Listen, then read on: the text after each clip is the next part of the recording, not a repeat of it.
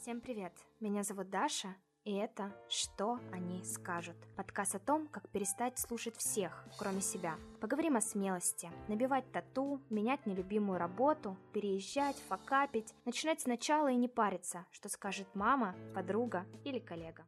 В первом эпизоде второго сезона что они скажут? Карьерный стратег, исследователь темы того, как профессионалы теряют и находят себя. Автор бестселлеров «Никогда не будь» — это норм и работа, которая заряжает. Лена Рязанова. Мы говорили о уязвимости карьерного кризиса и о том, как себя поддержать. Лена поделилась своей собственной историей необычного перехода из своего дела в найм. И что можно было сделать иначе в стадии перемен. Почему в карьере нет неправильных поворотов? Про что на самом деле фраза «это не мое?» О мифах поиска себя, накопительном эффекте небольших перемен и как можно залить золотом факапы и ошибки, создавая из них профессиональную ценность. Что позволяет оставаться на арене, продолжать авторский этап, несмотря на любые, что они скажут.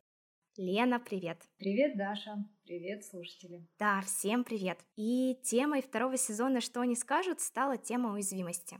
На мой взгляд, тема карьерных переходов всегда тесно связана с уязвимостью, а в совокупности с эрой перфекционизма карьерный кризис воспринимается как нечто очень непростое. Часто появляется обесценивание, фразы вроде «если я не пришел не туда», «зашел в тупик», «значит шел не так», «загрузил не ту карту, я какой-то вообще не такой. Ну и сюда же орущий в громкоговоритель внутренний критик, синдром самозванца. Лена, на твой взгляд, что может поддержать в карьерных переходах?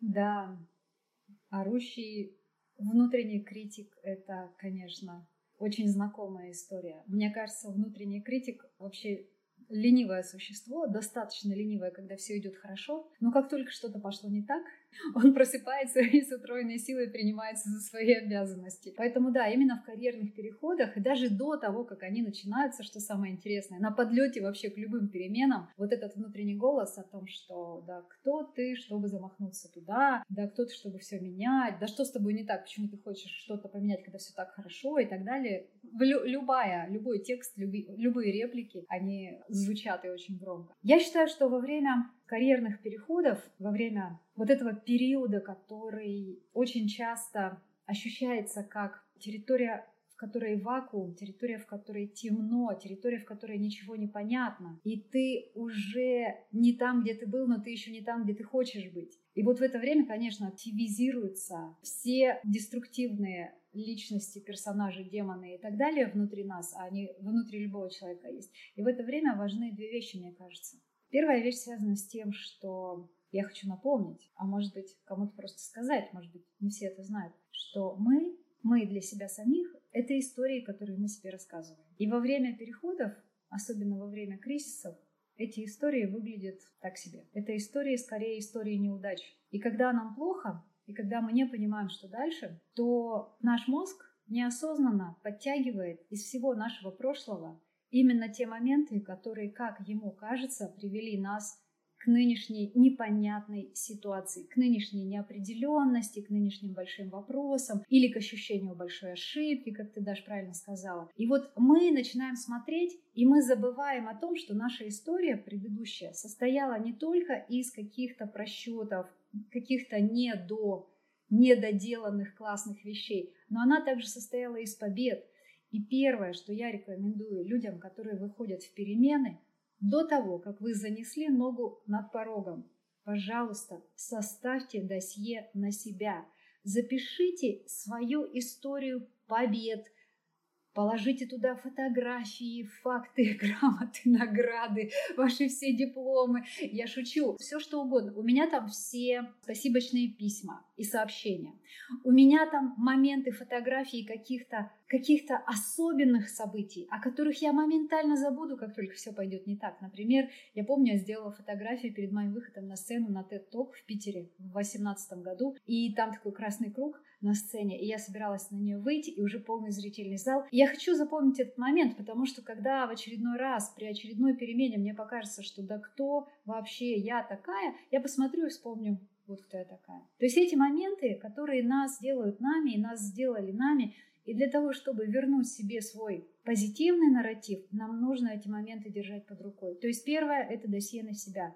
А второе, а что сработает, когда мы немножко потерялись в поисках себя, а это обязательная часть процесса перемен, нам помогут, очень помогут своей поддержкой люди, которые имеют отношение не к нам в прошлом, а к нашей будущей истории, к нам в будущем.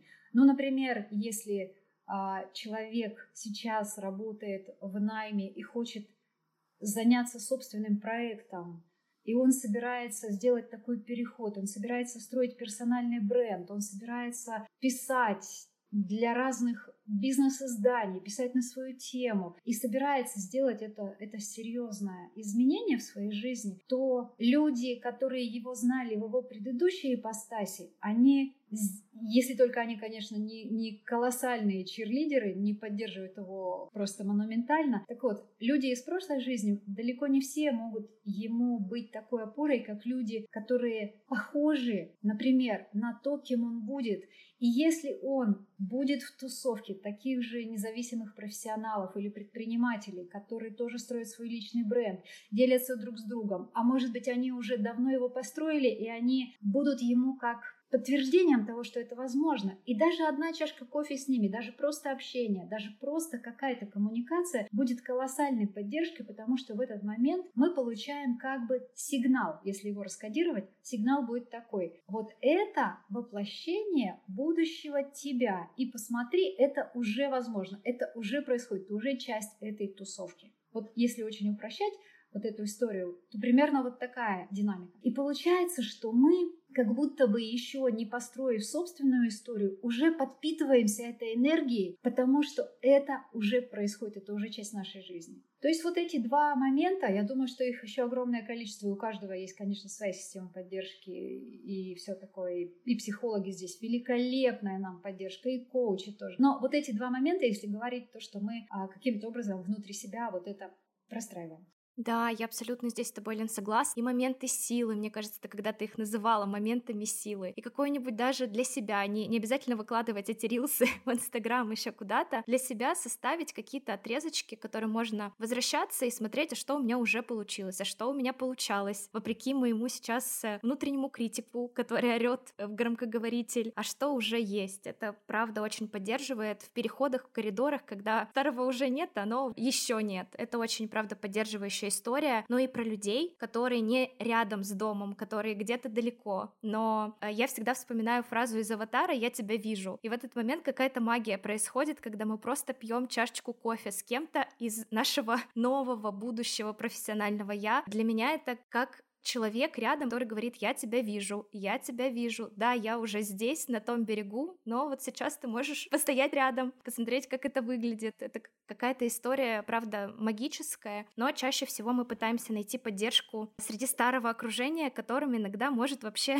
наше обновление не нравиться и выглядеть очень небезопасно. Что этот себе надумал со своей стабильной классной работы, вдруг куда-то уходить, вдруг что-то придумал. Поэтому, да, очень классная история, мне кажется, про это помнить и знать, что это работает. Нестандартно, это не первое, что нам приходит в голову, но очень классно работает. Я думаю, Даш, нам надо всем научиться быть экспертами по поддержке себя в сложные моменты, потому что, ну окей, допустим, перемены. Перемены рано или поздно заканчиваются, мы выходим на какой-то очередной участок, на какой-то очередной уровень, но ведь на этом уровне это тоже ведь не дорожка, лежащая посреди поля тюльпанов. Там же тоже задачи, амбиции, какие-то челленджи, что-то такое, что мы же не просто так идем в перемены. У нас, нас же что-то ведет и тут нам тоже очень сильно пригодится все то, чему мы научились, проходя через вот эту неопределенность. Потому что, а вот представляешь, любая бизнес-цель, например, которая цель другого уровня, не просто ну, заработаю в этом году на 10% больше. Или мои услуги в этом году будут стоить столько же, ну окей, на, на 15% больше. Или мой уровень клиентов будет такой же. Или там моя должность, моя роль будет такая же. А если ты такой замахнулся, и ты уже попал на эту роль, и ты уже работаешь в другой ценовой категории, и ты уже работаешь с другим типом клиентов, тут тоже ты нужен себе в полноте своих сил и в абсолютной, в абсолютной поддержке самого себя, потому что если нет этой опоры на себя, то любое событие из разряда что-то пошло не так, или любой человек, который захочет покритиковать, особенно значимый человек, он тебя просто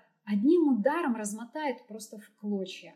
ты рассыпешься, потому что новая идентичность, новая вот это я, а даже если ты в старой профессии, но на новом уровне, это новое я, оно настолько хрупкое, и вот так нужно защищать, так же, как внутреннего ребенка. Поэтому я считаю, что мы должны стать мега-экспертами по самим себе.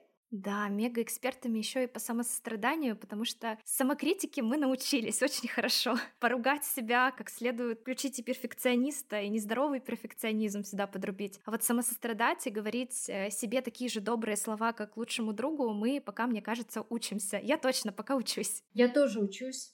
Понадобилось очень много терапии для того, чтобы я научилась говорить с собой, как я говорю со своими детьми. Мне никогда не придет в голову сказать своему ребенку, что за тупизм, ну, это, это безумие. Но себе я говорила так все время, за любую свою ошибку. И, и если посмотреть на все за, записанные дорожки, которые включались, как только шло что-то не так, самосостраданием там не пахло совершенно. И, конечно, мы можем думать, вот, поддержка окружающих важна, важна поддержка любимого человека, важна поддержка семьи или поддержка тех людей, которые часть нашего будущего – но даже ты абсолютно права. Если внутри нет вот этого голоса понимания себя, я уж не говорю про то, что ты супер хвалишь себя и так далее. Нет, просто голоса понимания себя. Устала? Отдохни. Вместо того, чтобы устала, старайся больше, соберись. Вот это вот.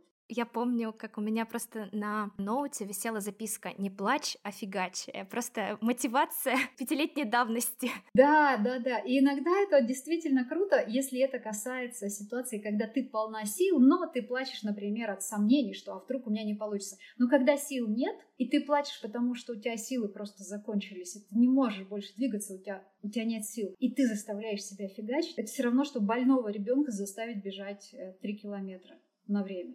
Ну, примерно так. Да, ты часто напоминаешь о том, что в изменения, в выгорании, в карьере, да в любые изменения, в выгорании идти очень опасно. И это, правда, доброе напоминание всем, кто нас слушает. Если вдруг вы сейчас э, думаете о том, а что это такое, карьерный кризис или выгорание, я просто устал или я хочу что-то поменять, лучше все таки правда, разобраться изначально со своим ресурсом, прежде чем идти с гриппом в длительный поход, в перемены, в коридор, где мало чего понятно.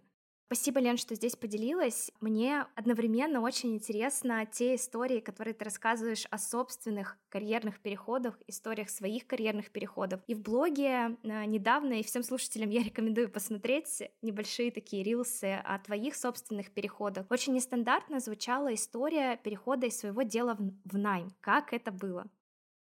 Да, это было в 2006 году. Я тогда жила в Новосибирске. И у меня была компания прекрасная, с потрясающей командой. И компания эта, несмотря на мое абсолютное непонимание, как делается бизнес, эта компания, как ни странно, почему-то получилась. Она не, не погибла, взлетела. Она уже работала несколько лет, и я была генеральным директором, основателем. И в какой-то момент я почувствовала, что это не совсем то, чего я хочу. Потому что я заставляю себя ходить на работу, и что-то как будто бы пропущено. Очень важное. Как будто бы что-то важное пропущено, несмотря на то, что у меня есть деньги, несмотря на то, что впервые в моей жизни, я из очень бедной семьи, впервые в моей жизни появилась возможность путешествовать круглогодично. И у меня впервые в шкафу даже висели а, все сезонные вещи, то есть зимой висели платья, потому что зимой я, например, могла поехать на Хайнань в Китай отдохнуть на недельку, проветриться и так далее. То есть, знаешь, это было совершенно невероятно, но вместе с тем, а вместе с тем вот этот червячок о том, что что-то не так, что-то не так, почему, если все так классно, почему мне так плохо. И я тогда оценила это как то, что, ну, бизнес не для меня, мне нужно что-то другое, и из того, что что-то другое попалось под руку, это было предложение от одного из, от одной из компаний, с которыми я работала, это глобальная корпорация, они предложили мне интересную роль, и я согласилась, оставила вместо себя одного человека из команды, который к тому времени уже нарастил крылья и вообще, как я говорила, команда была потрясающая. И я перешла в эту глобальную корпорацию и достаточно... Я несколько лет там проработала и тоже сделала классную карьеру. И но я поняла достаточно быстро, что то, что помогло мне построить успешную компанию в корпорации, даже в очень серьезной роли, оно не работает. И, например, умение быстро принимать решения и идти на риски, за это в корпорации весь первый год я так огребалась.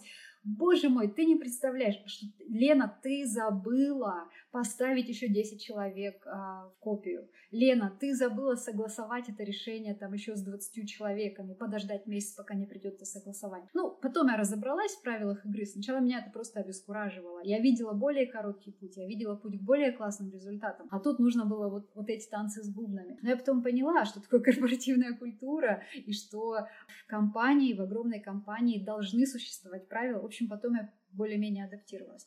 Так вот, но знаешь, Даш, на тот момент я, когда принимала это решение, Оценивая сейчас, я считаю, что это решение было правильное, потому что мне очень полезно в моей нынешней работе, мне очень полезно то понимание, как устроена карьера внутри компании, которую я приобрела вот через этот переход. То есть до этого у меня было, был опыт ведения собственного бизнеса, потом у меня был опыт работы наемным сотрудником, и построение карьеры внутри компании. И потом, уже сейчас, у меня а, опыт независимого профессионала, который строит свой личный бренд, работает без постоянной команды, работает как соло, а, есть такое, такое выражение, такой независимый профессионал, он же как бы предприниматель, потому что, как ни крути, наша независимая практика — это все равно бизнес, но состоящий из одного человека, ну ничего. Так вот, и я думаю, что это было классное решение, но сейчас я бы его переиграла. Я бы его переиграла сейчас, я допускаю, что я бы приняла, может быть, какое-то предложение о работе в корпорации интересное мне, но я тогда не дала себе возможности подумать.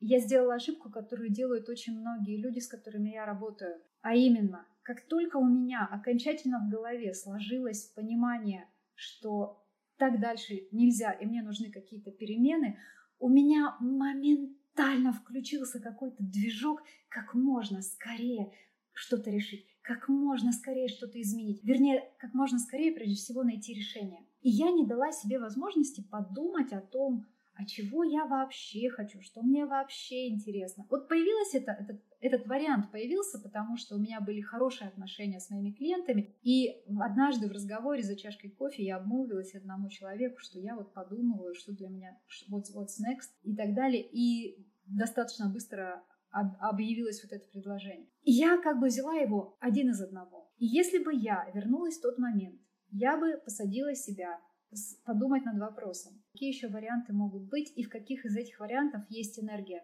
И я думаю, мне понадобилось бы примерно минут 15 на то, чтобы вычислить тот вариант, о котором я сейчас жалею больше всего. У меня уже тогда в списке была бизнес-школа Инсиат. Я только в 22 году в нее поступила, спустя сколько, 20, 15, там 16, спустя много-много лет. Тогда я могла бы поступить туда тоже, потому что я была готова, у меня была возможность взять паузу в карьере, я точно так же могла бы оставить директора и поехать в Фонтенбло учиться. И я точно так же, я точно так же могла бы сделать, но раньше. И это дало бы мне совершенно другое другие горизонты, другое понимание, другое понимание карьер, другой кругозор, другое комьюнити. Но я на тот момент почему-то даже об этом не подумала. Это решение лежало просто вот рядом, совершенно рядом. И если бы я подумала, то, возможно, я бы себе путь сделала гораздо более короче, гораздо более такой более эффективной, потому что, по сути, я околицей, окольными такими путями шла, по сути, к тому же самому. Я говорю об этом для того, чтобы люди, которые слушали нас, могли сделать выводы о том, что как только мы принимаем какие-то решения, вернее так, как только накапливается энергия на какое-то решение, она иногда просто разрывает изнутри, нам нужно дать себе возможность спокойно обо всем поразмыслить и увидеть не одно решение, а хотя бы три. Ребят, я вас умоляю, хотя бы три. Придумайте хотя бы три, и потом из них выбирайте, смотря по тому, сколько в каждом из них энергии. Да, потому что первое, что хочется сделать, когда ты понял, что старое не работает, это быстро найти тот вариант, который точно сработает, который будет жизнеспособным. А часто туда еще добавляется, это точно будет про успешный успех, это сработает, так, быстрее, быстрее, тут коридор темный, непонятный, где, где, где этот следующий берег, быстро добраться вообще просто. Давайте заканчивать с этим периодом неопределенности. Мне кажется, мы в этот момент, у меня образно возникает какая-то вахтерша, которая тебя поторапливает, так, ты тут э, либо стой, либо проходи. Ну, проходишь или нет, давай, иди, иди, скорее, скорее принимай решение. Это, правда, с одной стороны, довольно трудно перенести, смириться с этим периодом и вообще как-то в нем побыть, осознать, где я, что я, куда. Так, если я повернусь на 360, что здесь произойдет? Первое, что хочется сделать, это, правда, принять, а еще желательно правильное решение. Это всегда... Когда это у кого-то происходит, ты думаешь, ну как одно единственное правильное решение можно быстро принять в одно мгновение? Когда это происходит с тобой, ты правда думаешь так, ну где оно мое правильное решение? Сейчас же, в эту, в эту же секунду. И я хочу, знаешь, еще что добавить для тех, кто сейчас послушал и подумал, да, Лена, если бы ты действительно тогда дала себе возможность подумать, то, возможно, бы... И, может быть, какие-то начали вспоминать истории своей жизни, когда могло, можно было бы переиграть и сделать по-другому.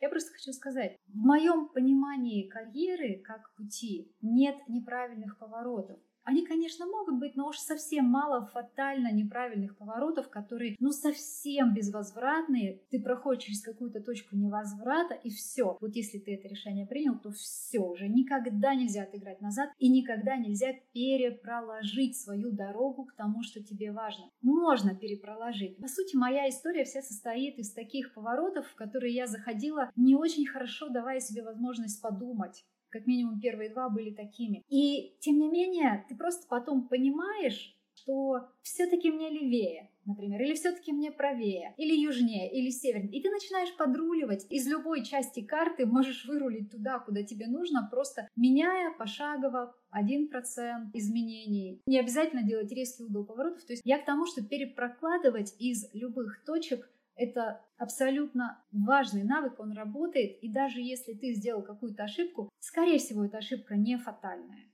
Не фатальная. Если ты не подписал, конечно, какой-то контракт на рабство, когда ты сидишь прикованный цепями к чему-то, и ты даже не можешь отыграть назад. Ну, таких контрактов, я надеюсь, не существует, хотя на самом деле они существуют, но только в нашей голове.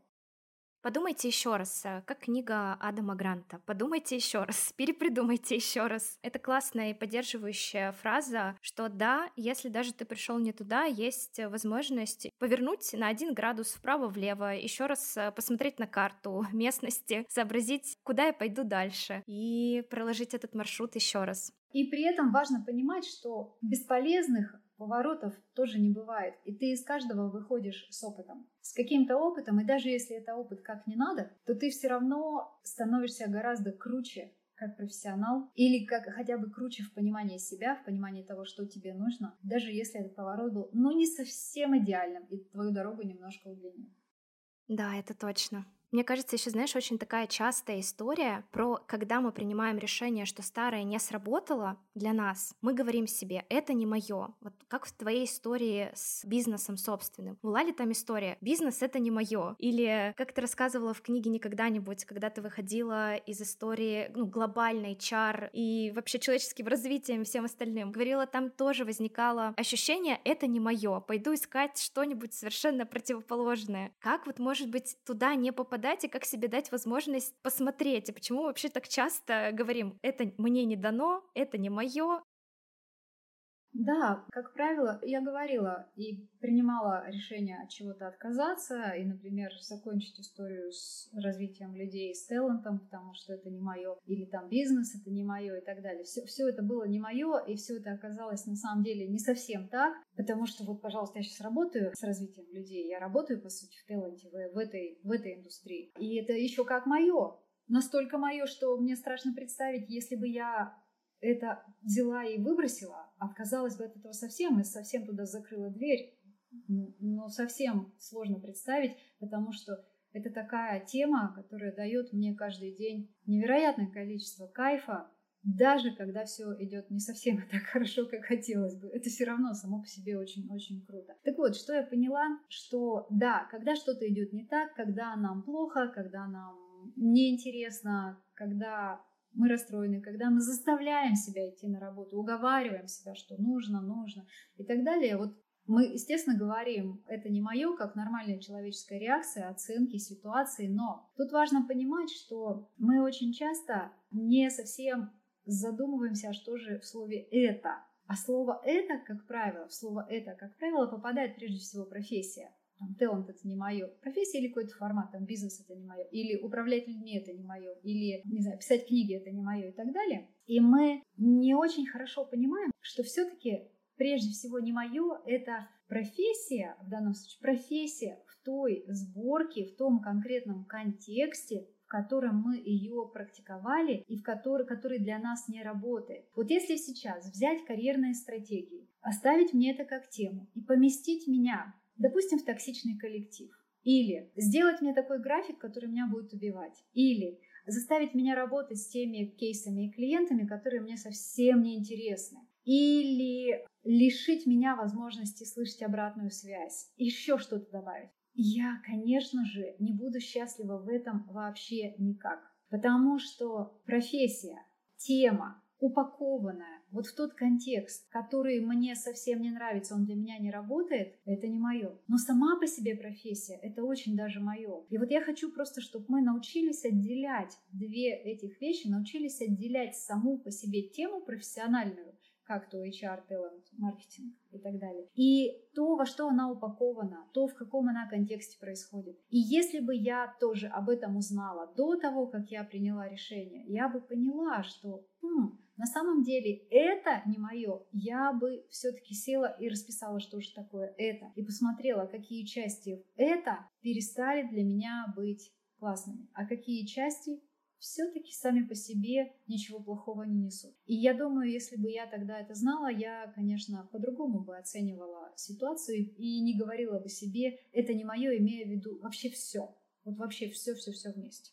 Да, посмотреть плотнее на формат. Иногда потолок оказывается не совсем реальным в этом случае, и нужно пересобрать формат. Это тоже классное наблюдение. Лена, есть ли у тебя какой-то личный топ мифов о поиске себе и карьере? Может быть, личный топ по вредности этих мифов? Может быть, э, ты по практике понимаешь, что это часто встречающиеся мифы о поиске себя? Да, мой знаешь, я, я их очень условно могу назвать любимыми, потому что они, конечно, не любимые, судя по тому, сколько они нервов и времени, и ошибок людям стоит. Но если говорить про топ, то на первом месте будет миф про то, что на любимой работе не выгорают. Еще как выгорают, ребята! Выгорают еще быстрее, выгорают еще пышнее, с большим количеством огня и пепла на любимой работе, в любимом бизнесе, в любимом деле, в то, во что ты больше всего веришь, в том, во что ты больше всего себя инвестируешь выгорают. И ошибка происходит на каком этапе? Когда человек не может подняться с кровати, чтобы дальше делать то, что он делает, и то, что он еще полгода назад любил. И человек, как всегда, делает такой приговор. Это не мое. Значит, это мне показалось, что я это люблю. Нет, на самом деле, может, не показалось. Может, ты немножко себя перерасходовал. И это часто происходит очень незаметно, когда мы делаем то, что любим. Поэтому на любимой работе выгорает еще как. И второй миф – это миф про озарение, про то, что когда ты увидишь что-то, что по-настоящему твое, небеса разверзнутся, тебя пронзит молния, тебя потрясет, я не знаю, что-то еще такое произойдет, и ты такой, о боже, вот оно. И вот это опасная история, потому что мы начитались в книжках, насмотрелись в фильмах, но это как в отношениях, любовь с первого взгляда. Ты встретил свою судьбу, точно поверь этой интуиции, эта интуиция тебя не обманула, и ты в это веришь, и ты понимаешь, что ты увидел художника, например, за работой, реставратора. Я помню, я увидела реставратора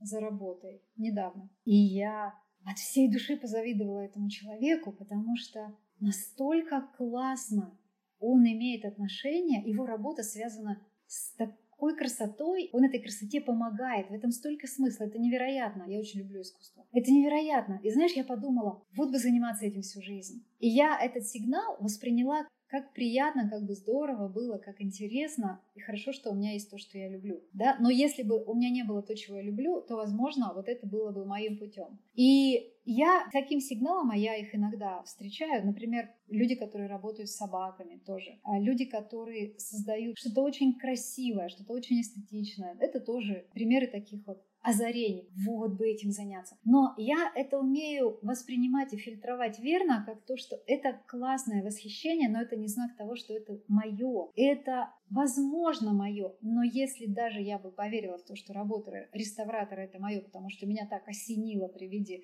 этой работы, этого человека, то это было бы всего лишь гипотезой. Гипотезой, которую нужно было бы проверять. И в книге «Это норм» я рассказываю историю людей, которые услышали это озарение, пошли за ним, и оказалось, что это оно. Но также я рассказываю истории людей, которые услышали озарение, пошли за ним, и оказалось, что это не оно. То есть и так, и так возможно. Озарение ничего не значит. Но миф о том, что ты найдешь свое через вот это вот бабах, и все, и тебя накроет, и тебя понесет, и у тебя включатся все, все твои, я не знаю, скрытые ресурсы энергии, искры из глаз посыпятся и так далее. Увы, это само по себе озарение не значит ничего, Абсолютно. Кроме того, что в этом потенциально для тебя что-то есть. Вот. Но люди думают, что именно этого они ждут, когда они а, думают о своем будущем. И если ничего не торкнуло, ничего не ёкнуло, ничего не звездануло, то ну, значит, такое еще не нашел. Ну так. Да, один романтизированный подход о том, что найди свое любимое дело, не проработаешь ни дня, и тут мы развеяли эти мифы. Ну и история про то, что в карьере и в поиске себя действуют те же самые правила, и ты, кажется, тоже об этом писала, и в это норме, и в никогда-нибудь. Про тестирование гипотез те же самые приемы, как используют создатели продукта в своих продуктах. Никто не начинает огромные рекламные кампании до того, пока не протестировал несколько гипотез. И это MVP продукта, это маленькие, недорогие гипотезы, которые можно тестировать. И в поиске себя действуют те же самые правила. Единороги ноги не начинают скакать вокруг нас, как только мы решили, так, точно, надо, все идут войти, я пойду, там вообще классно, печеньки, все супер, это точно оно. Да, да, да, да, да, абсолютно. И еще знаешь, есть еще один такой момент, вот это, наверное, пусть будет третьим мифом, про то, что когда ты найдешь что-то свое, то в этот момент, то это сделает тебя счастливым. Это тоже иллюзия. Мне, знаешь, мне очень нравится одно выступление Адама Сэндлера, это известный комик, а в Saturday Night по-моему, как-то так это называется, шоу, он однажды сделал такой шуточный ролик. Он выступил от лица туристической компании, которая возит людей в Италию. И он сказал, э, что наша туристическая компания делает свою работу очень хорошо, но некоторые клиенты говорят, что они были недостаточно счастливы, хотя они ожидали, что это будет совершенно запредельный уровень счастья, когда они купят наш тур. И он говорит, я, ребята, хотел бы кое-что пояснить. И он говорит, если сейчас вы несчастный, если сейчас вы человек, который все видит в сером свете, скорее всего, в самолете в сторону Италии полетит та же версия вас. Same sad you.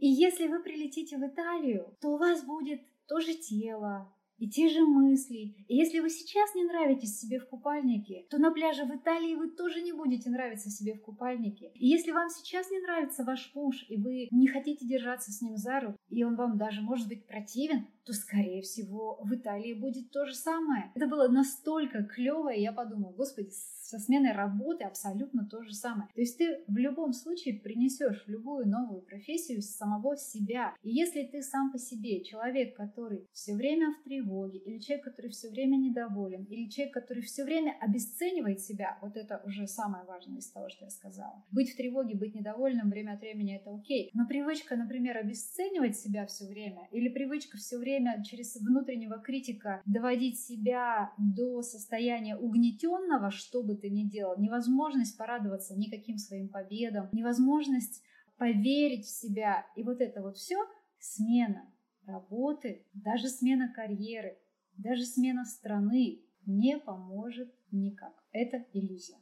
Да, абсолютно согласна. Мы пытаемся внешними какими-то историями решить вот сейчас любимая работа и все, я буду счастливым. Но действительно в любую новую карьеру мы берем с собой себя.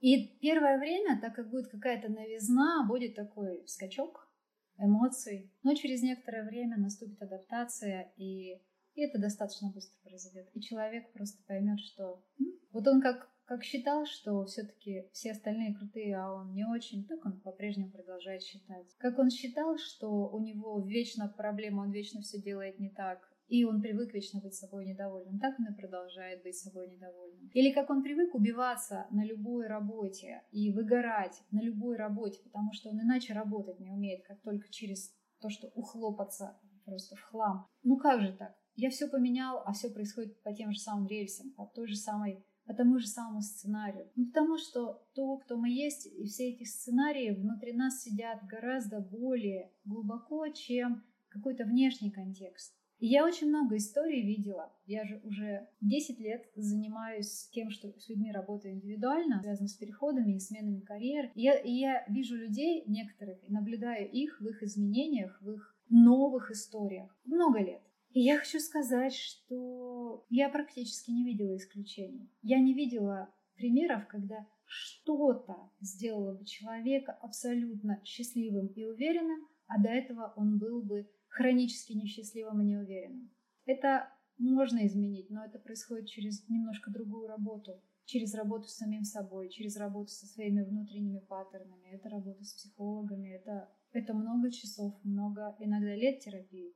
То есть я про то, что мы всегда будем собой и знать, какие мы, очень, очень хорошо отрезвляет для того, чтобы понимать, а изменится ли что-то, если разрушить то, что есть сейчас, и ломануться во что-то новое. И на этом, и на этом вся аудитория заплакала, отключилась и поняли, что мы напустили безнадеги. Нет, на самом деле я очень большой оптимист, и я верю в людей, и я верю в человеческую способность вырастать над собой, перерастать свои проблемы. Внутренние паттерны негативные, которые тебя держат в каком-то плену, в какой-то западне, выбираться оттуда. И вот когда ты вот эту работу проделал, все внешнее, оно уже просто идет за тобой, оно выстраивается за тобой. Открываются двери, которые никогда не могли открыться, пока ты был в старой, тоскливой, например, версии себя. Поэтому я считаю, что дверь, двери в наше классное будущее все-таки открываются внутрь на себя.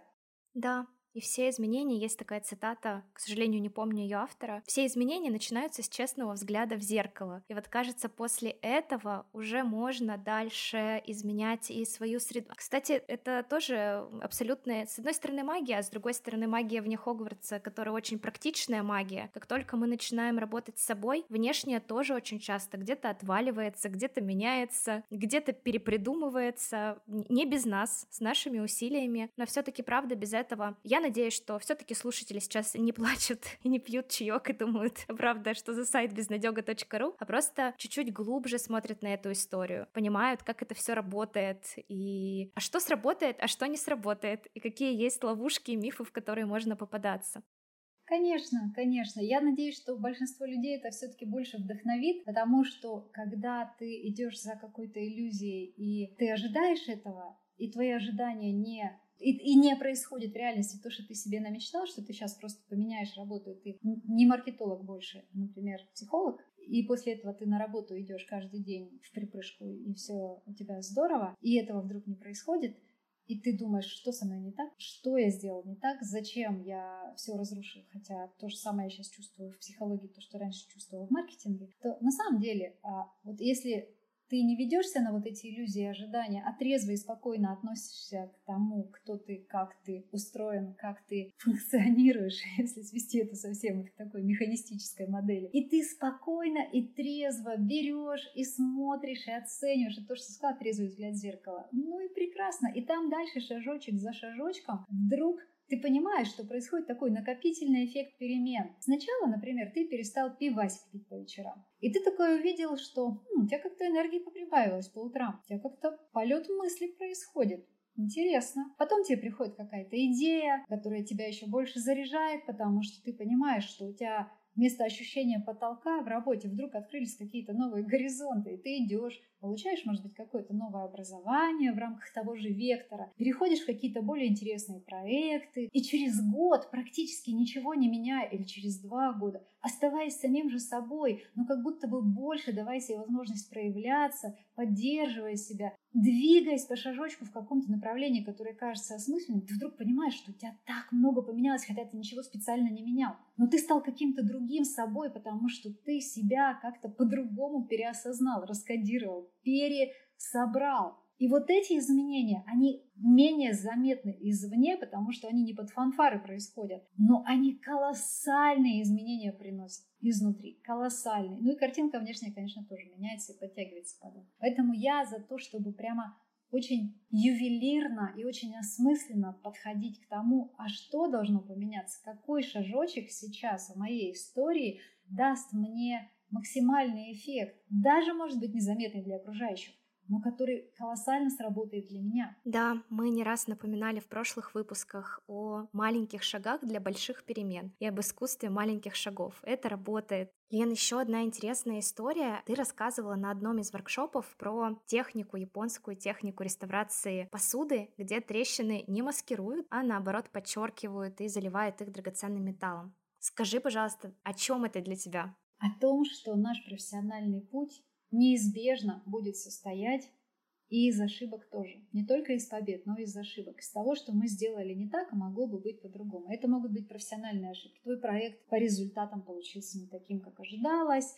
Ты неправильно принял решение относительно того или иного человека, ты присоединился вообще не к той команде, может быть, не к той компании, ты, может быть, а, не ту ставку сделал, когда создавал свой бизнес и так далее. В зависимости от контекста, в зависимости от человека, это могут быть разные, разные наборы ошибок. А то, что иногда даже карьерные травмы, как я их называю, я писала об этом в книге «Это норм», у меня про это там целая глава, написанная в соавторстве с моей, с моей подругой, психологом Олей Порфирьевой. И даже травмы, даже что-то, что тебя надломило, что-то, что ты проживаешь до сих пор, размышляя о том, как я мог оказаться в такой нелепой ситуации, когда вот так все пошло под откос, даже это делает нас нами. И когда люди рассказывают про свой опыт, я им говорю, вот сейчас вы рассказали в своем опыте то, как что было классного и то, как то, чему вы научились, что составляет вашу профессиональную ценность. Но также точно вашу профессиональную ценность составляет то, что вы теперь знаете, как не надо делать, как те уроки, которые вы извлекли из ошибок. И вот это колоссальнейшая ценность. Я уж не говорю про то, что есть такая э, байка, что в Кремниевой долине, если ты не завалил парочку-тройку проектов, так с тобой разговаривать никто всерьез не будет, какой ты предприниматель, черт побери. То есть вот, вот этот подход, это как раз вот эта техника, когда ты свои трещины заливаешь золотом и говоришь, а вот чему я научился, смотрите, ребята. А не стыдишься, не прячешь их поглубже, не, не забрасываешь эти осколки куда-то, лишь бы никто их не увидел. Нет, ты собираешь, заливаешь золотом и говоришь, а я теперь еще более уникальный, чем до. Вот об этом для меня эта история. Это очень круто, и я очень радуюсь, когда появляются очень много мероприятий, которые называются не успешный успех, а факап day, факап night, и это уникально поделиться своими факапами, которых было несчетное количество, и услышать, что, блин, все ошибались, и у всех были плохие дни, и плохие дни, которые потом спустя годы кажутся весьма хорошими. Это прям классный тренд, когда мы начинаем делиться, может быть, и не тренд, но просто история про то, что мы делимся и факапами тоже, и их можно заливать золотом. Лен, запрос на уникальность и свой голос очень часто возникает на таком авторском этапе. Я хочу, чтобы меня услышали, хочу создать что-то свое, оставить свой след, выйти на арену. Моя любимая цитата Брене Браун э, про выход на арену и авторский этап — это без сомнений, единственное, в чем вы можете быть уверенным, выходя на арену, решаясь проводить на ней время, готовьтесь, вам надерут зад. И в этот момент на арене мы сталкиваемся с очень разным, и с хейтом, и критикой, мы тоже немного с тобой про это уже говорили. Как только, например, мой подкаст перестали слушать только мои родители, муж и кот, начало прилетать очень разное. Есть ли у тебя какая-то своя собственная формула, как не убежать с арены в слезах, и самое важное, продолжать действовать, несмотря на любые, что они скажут? Я считаю даже, что можно и убежать в слезах, потом вернуться. И вообще сама Брена, по-моему, тоже неплохо умеет убегать в слезах, потом возвращаться с новыми силами, несмотря ни на что. Поэтому, мне кажется, устойчивость, она не про то, что ты должен всегда быть несокрушимым, и тебе должно быть пофиг, и тебя ничто не должно пробивать. Естественно, уязвимость, она как раз про то, что чтобы разрешить себе быть каким угодно слабым, но в то же время быть там, где ты хочешь. Вот это важно. И я считаю, что самое сильное, что позволяет человеку оставаться, продолжать, несмотря ни на какие критики, несмотря ни на какие страхи, на внутренние или внешние и так далее, это когда он делает что-то, что гораздо более важное, чем он сам. А вот это вот bigger than you. Вот что-то, что больше тебя. Какой-то смысл какой-то смысл. И это огромной важности история, когда мы идем за какой-то целью, которая не просто обслуживает наши мелкие амбиции, ну, заработать столько-то, похвалиться тем и приписать себе какие-то достижения, приписать, в смысле, достичь чего-то и сказать, вот, смотрите, чего я достиг, доказать это а, кому-то. Нет, а когда ты понимаешь, что за этим, за всем есть что-то гораздо более важное, чем просто ты сам, и вот тогда появляется невероятное количество сил и энергии на это. И ты перестаешь действовать, и ты перестаешь стоять на этой арене как просто человек, который пришел туда, потому что у него есть своя собственная внутренняя какая-то программа, может быть эгоистичная, но когда ты понимаешь, что у тебя есть твое зачем, потому что есть что-то важное, в чем ты, например, хочешь помочь этому миру, людям, и когда ты это делаешь, когда ты, вернее, это знаешь, то все остальное, оно намного мельче кажется, чем твоя большая цель. И поэтому я за то, чтобы люди шли к большим целям. Большие цели, а, они, с одной стороны, пугают, а с другой стороны, они дают огромное количество энергии, и они служат колоссальным ориентиром. Вот я, например, я почувствовала это, когда я перестала играть маленькую игру выживания, как бы мне выжить, становясь независимым профессионалом, а задала себе вопрос, а буду ли я гордиться тем, что я это делала, даже если у меня не получится в этом стать востребованной, крутой, выстроить какой-то бренд и так далее. Вот я этим гордиться буду или не буду? Я сказала себе, точно буду. И потом второй вопрос, а чем конкретно? Гордиться тем, что я делала что? И вот тут приходит тот самый ответ. То, что ты помогаешь людям найти себя. То, что ты помогаешь, делаешь мир лучше тем, что ты помогаешь классным людям не наделать каких-то ошибок, стать счастливыми в своей работе, реализовываться и через это а, выигрывать все остальные. Например, вот такая сборка цели может быть. И вот тогда, вот тогда у тебя появляется другого качества энергия, другого качества совершения. Потому что уже на арене не просто ты, уже как будто бы там совсем другая история. Да, понимать, зачем ты вышел на эту арену. Очень классное напоминание. Лена, спасибо тебе большое за наш классный и интересный диалог. Спасибо, что пришла в «Что они скажут». И сейчас я хочу попросить тебя оставить любой твой цифровой след или пожелание для слушателей подкаста «Что они скажут». Ну, я скажу одну очень простую вещь. Никогда не поздно. Перемены никогда не имеют срока давности. В любом возрасте, в любой ситуации захотеть что-то изменить, захотеть что-то сделать по-другому, захот... или захотеть измениться, никогда не поздно. И обязательно получится. Спасибо. Очень классное пожелание. Спасибо тебе большое. Всем желаю, да, всем желаю успехов, всем желаю интересного пути. Неважно, путь этот измеряется в километрах, в странах, в городах, или путь этот измеряется каким-то внутренним пробегом, пробегом внутри себя. Я желаю всем пути хорошего, настоящего своего. Пусть получится. Спасибо. Всем пока-пока. Спасибо и всем да. Всем пока.